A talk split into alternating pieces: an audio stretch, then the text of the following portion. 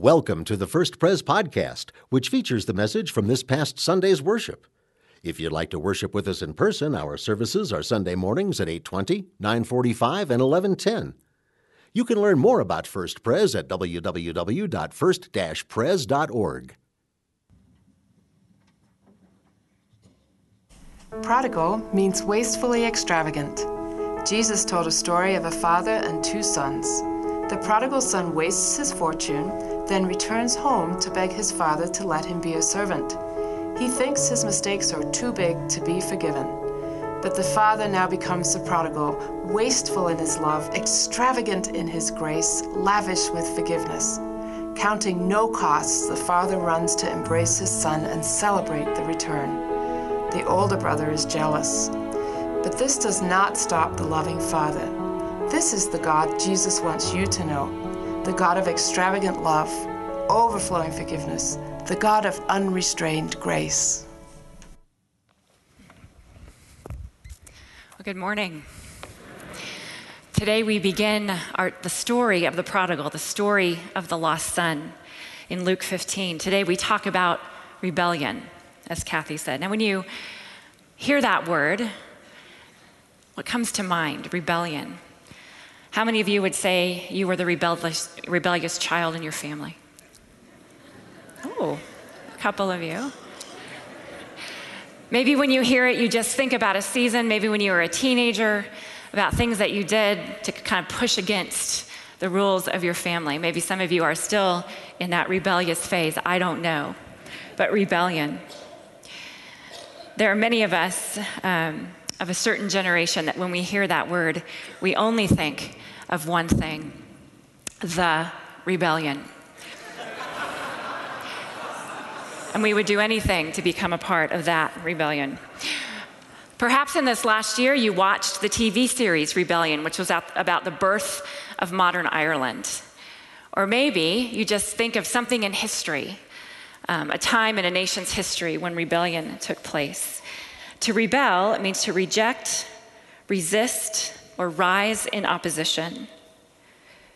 You know, as we look at Scripture, whether we think about, our own lives, or we think about the grand events of history, Scripture teaches us that human beings naturally resist, rebel, or reject God. That's kind of our natural state. And so whether we're looking at the Garden of Eden, the story of Israel as they push against the Lord, Paul talks about his own struggle in the leading of the Spirit. We think about our own lives, but left to ourselves, we naturally turn and walk or run away from the Lord. So today we open our Bibles to Luke 15 and we begin the story of a father and his two sons. Luke 15 will begin with verse 11 and go through verse 16. Listen to the word of God. Jesus continued, "There was a man who had two sons. The younger one said to his father, 'Father, give me my share of the estate.' So he divided his property between them. Not long after that, the younger son got together all he had, set off for a distant country, and there squandered his wealth in wild living. After he had spent everything, there was a severe famine in that whole country, and he began to be in need. So he went and hired himself out to a citizen of that country, who sent him to his fields to feed pigs. He longed to fill his stomach with the pods that the pigs were eating, but no one gave him anything." Lord, as we listen and receive your word today, might it go deeply in our hearts, plant itself there, and bear fruit in our lives. Lord, we thank you for your word. We're open to it this morning. Speak to us in Jesus' name. Amen. So our parable this morning begins as a continuation. You noticed that, right? Jesus continued. This parable is connected to the previous two parables that we talked about last week. And as we think about those parables and get into this one, we realize there's a pattern emerging and a context in which to understand the parables that Jesus is telling and the one he's about to tell. In each parable, we learn, kind of leading up to this, that there is something that is lost. And then there's an all-out search to find whatever it is that's lost. There is a finding, and then there is joy and celebration over what was lost because it's now found. And so we expect the same pattern to be at work here in this story. But as we begin to get into this parable of the lost son, we realize that this story is going to go into more detail. This will be a longer story, and perhaps the most important of the three. Today, as we follow the parable pattern, our text calls us to linger in the lost part of the pattern, and we won't go beyond that part today. Now, in the previous two parables, you remember the parable of the lost sheep and the lost son, we don't know how the coin or how the sheep gets lost. And to be honest, how the sheep and the coin get lost is really not that interesting to us. Things get lost. We know this. But in the third parable, the story of the lost son, the story expands and we're given more. The man doesn't simply misplace his son like a lost coin, and the son doesn't just happen to wander off from the father like a sheep who doesn't know better. In this story, the son intentionally leaves his father and his home. This is a parable about walking away from God intentionally, hurtfully, and for the purpose of getting lost. This is the story of our rebellion. Jesus takes a lot of time to tell how the son gets lost, beginning with this simple and curious question about dividing an inheritance. The listener is drawn in gradually to the awareness of the enormity of the crime. With each step away from the Father, we're drawn in deeper to this dramatic story of getting lost. So the first feeling that we come across in the story as it opens is perhaps simply one of curiosity. Well, I wonder what happened here. We know there are two sons. We assume we'll get to the story of each son, but the younger one's story comes first. The story opens with him asking for part of the inheritance. We don't know why. We don't know what's prompted him to ask for this. We aren't given the backstory about this family. We simply come in as Jesus continues. And as we read, we hear the question or the command, "Father, give me my share of the estate." And so the father does that. He divides the property between them. It's highly unusual for a son to ask for an inheritance while the father is still alive. It was unusual then, it would probably be unusual now.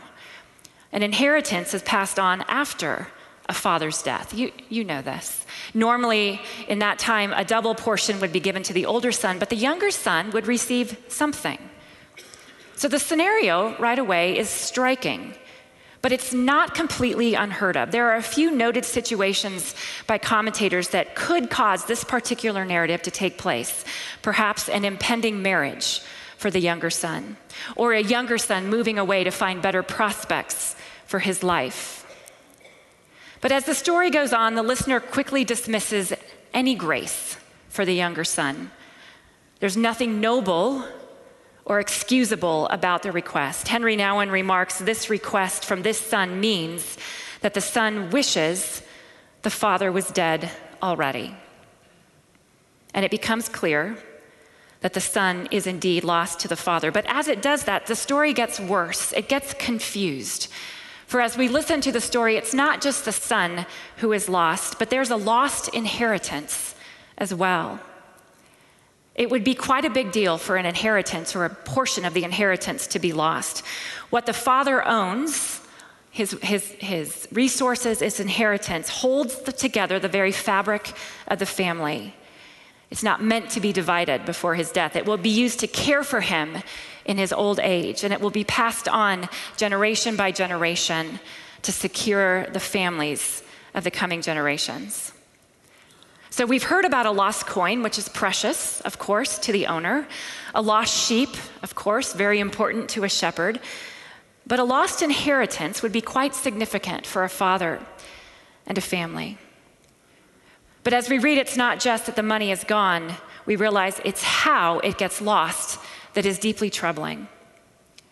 The son takes what the father gives him, we're told, and squanders it in despicable living. In wild living, we read. Other translations read reckless living or riotous living. In Steve Prince's linoleum piece out in the Narthex, Exit Wounds, he describes this about his work, that gaping wounds are often bored through many people's spirits by depression, reckless living, idolatry, poverty, isolation, and godlessness. This image captures the departure of the son from his home. You'll want to spend some time looking closely at this piece. It's in a collection of 3 exit wounds.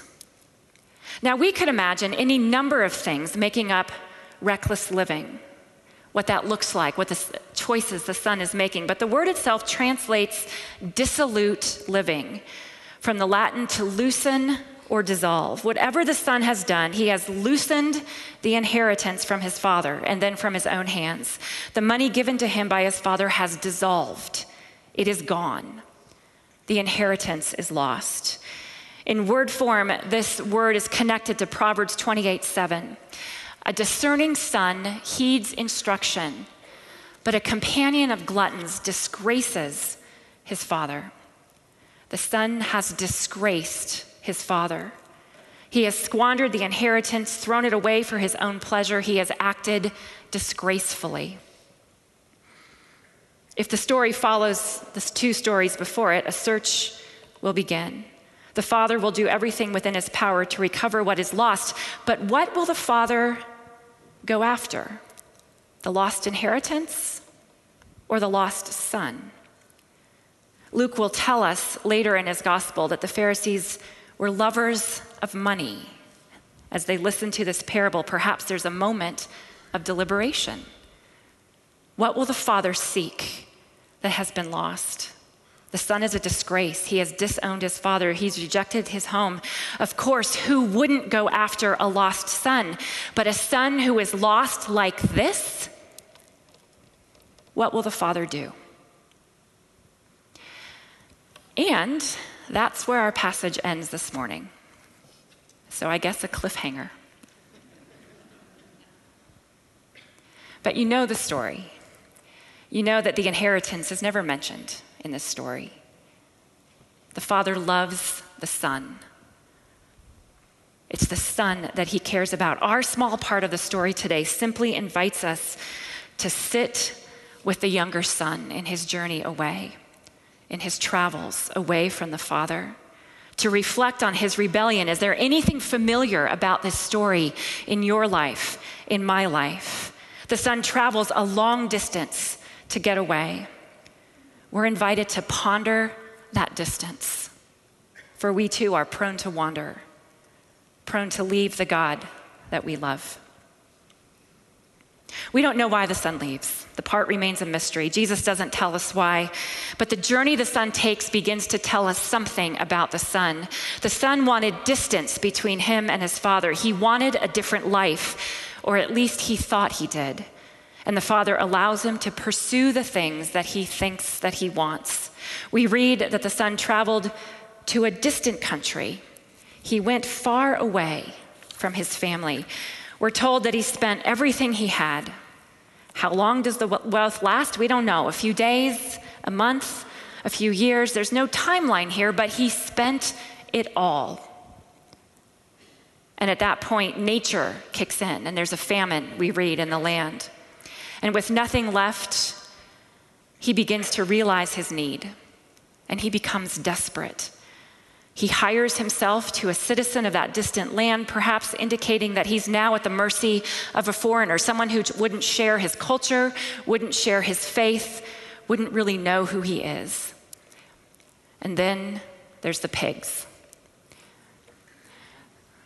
This was my kid's favorite painting from the collection by Joel Tannis. It's too small to read the writing. You can see it when you go up, but this is what the painting says, written in a child's handwriting. The prodigal son spent all his allowance on goofing around and partying and stuff till he was broke. Then he ended up in a pigsty trying to eat pig food. He should have left the party sooner. We're told that the son doesn't have anything to eat. He's hungry. He can't find anything to fill his belly, and nobody notices him, and nobody gives him anything. He's the furthest away from the Father that he can be, short of his own death. Henry Nouwen writes about our daily preoccupation with wanting or needing love from the world. Over and over, we reject the unconditional love that God gives us to pursue the conditional love of the world. The son discovers that the things he wants, the things he pursues, the things that he thinks he needs keep running out. They can't deliver on the promises that they have made to him. The further the son travels down the path away from the Father, the more he discovers that his life becomes increasingly thin, his emptiness more severe. The point of desperation is not far off. Jesus' third parable, his third story on lostness, is at every level about relationship and the breaking of the most important relationship a son has, a relationship with his Father.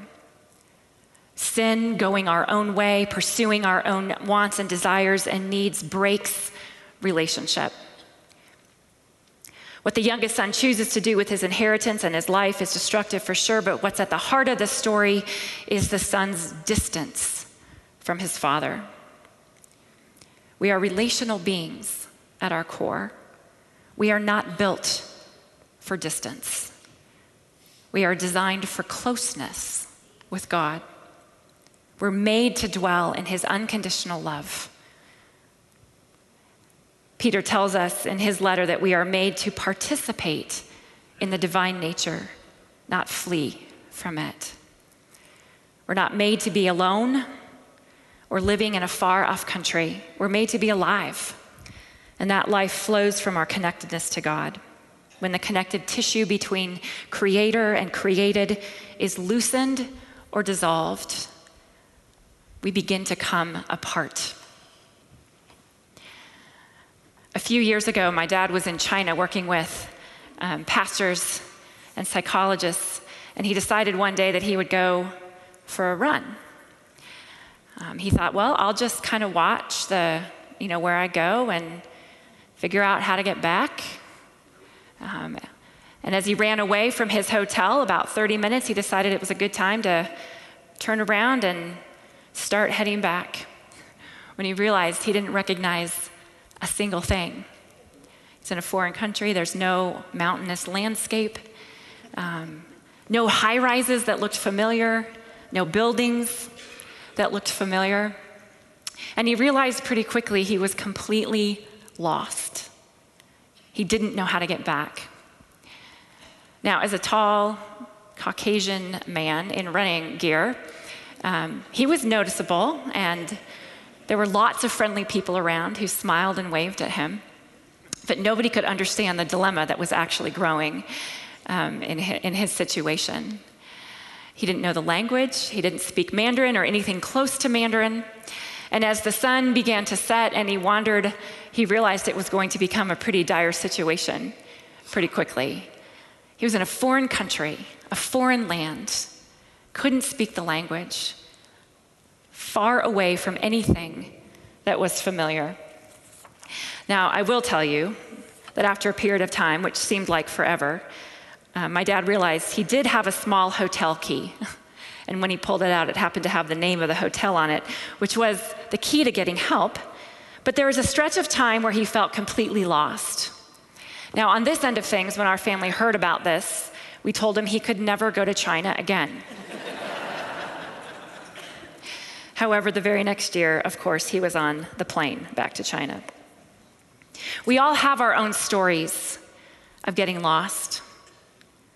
But in the story of the prodigal, we see that the further the son travels away from the Father, the greater the losses. By the time Jesus gets to the end of this part of the story, the losses are immense. They're catastrophic. The son himself is lost. The inheritance is gone. His identity is gone. His relationships are broken.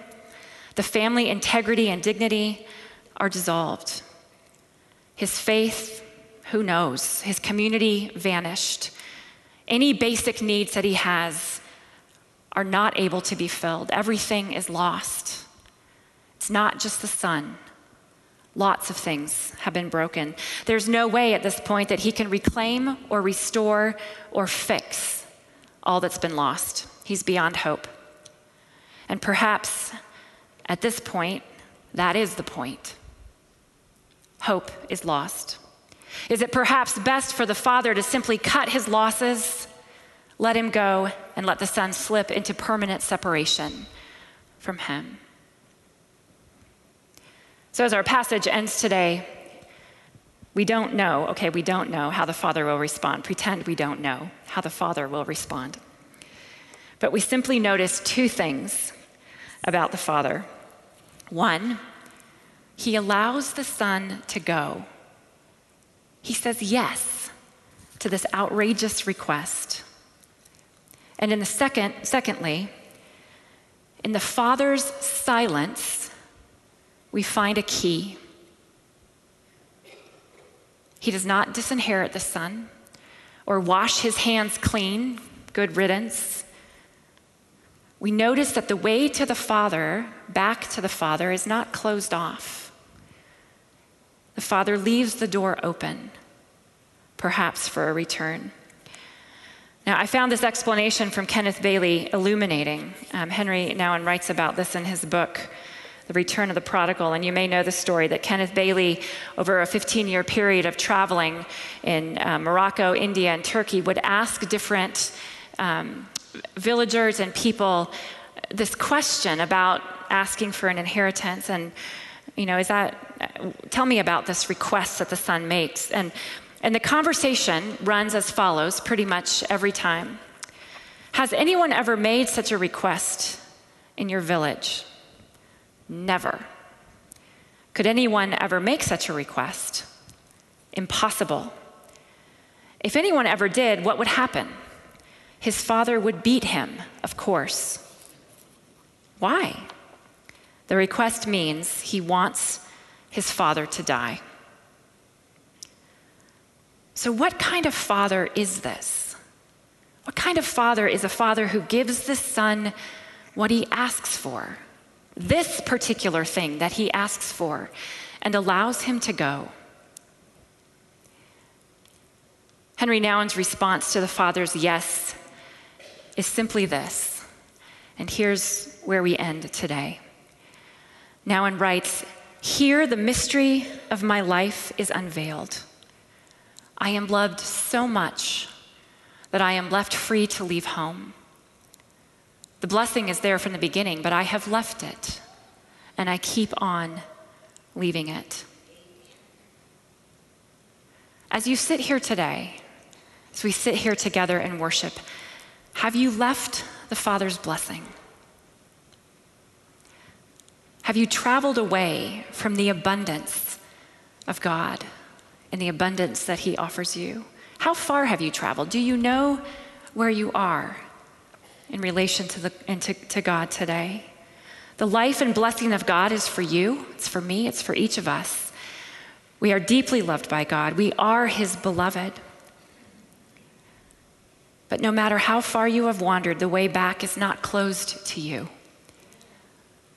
No matter the distance between you and the Father, the door stands wide open.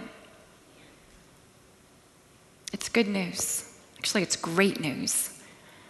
Not just for us, but for all people. Thanks be to God who gives us an open road back to the Father's house. Would you join me in prayer?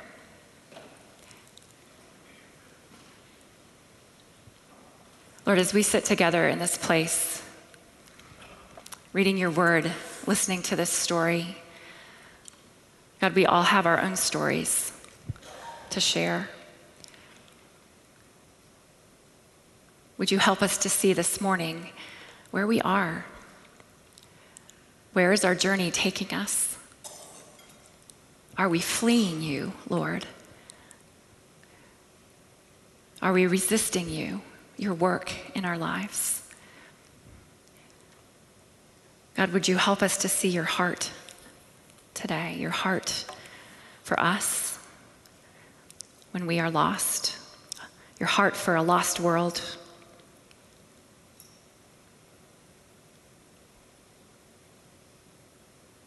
God, wherever we are this morning, would you call us back? Would you show us the way to you?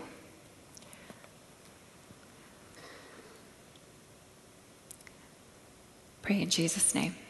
Amen.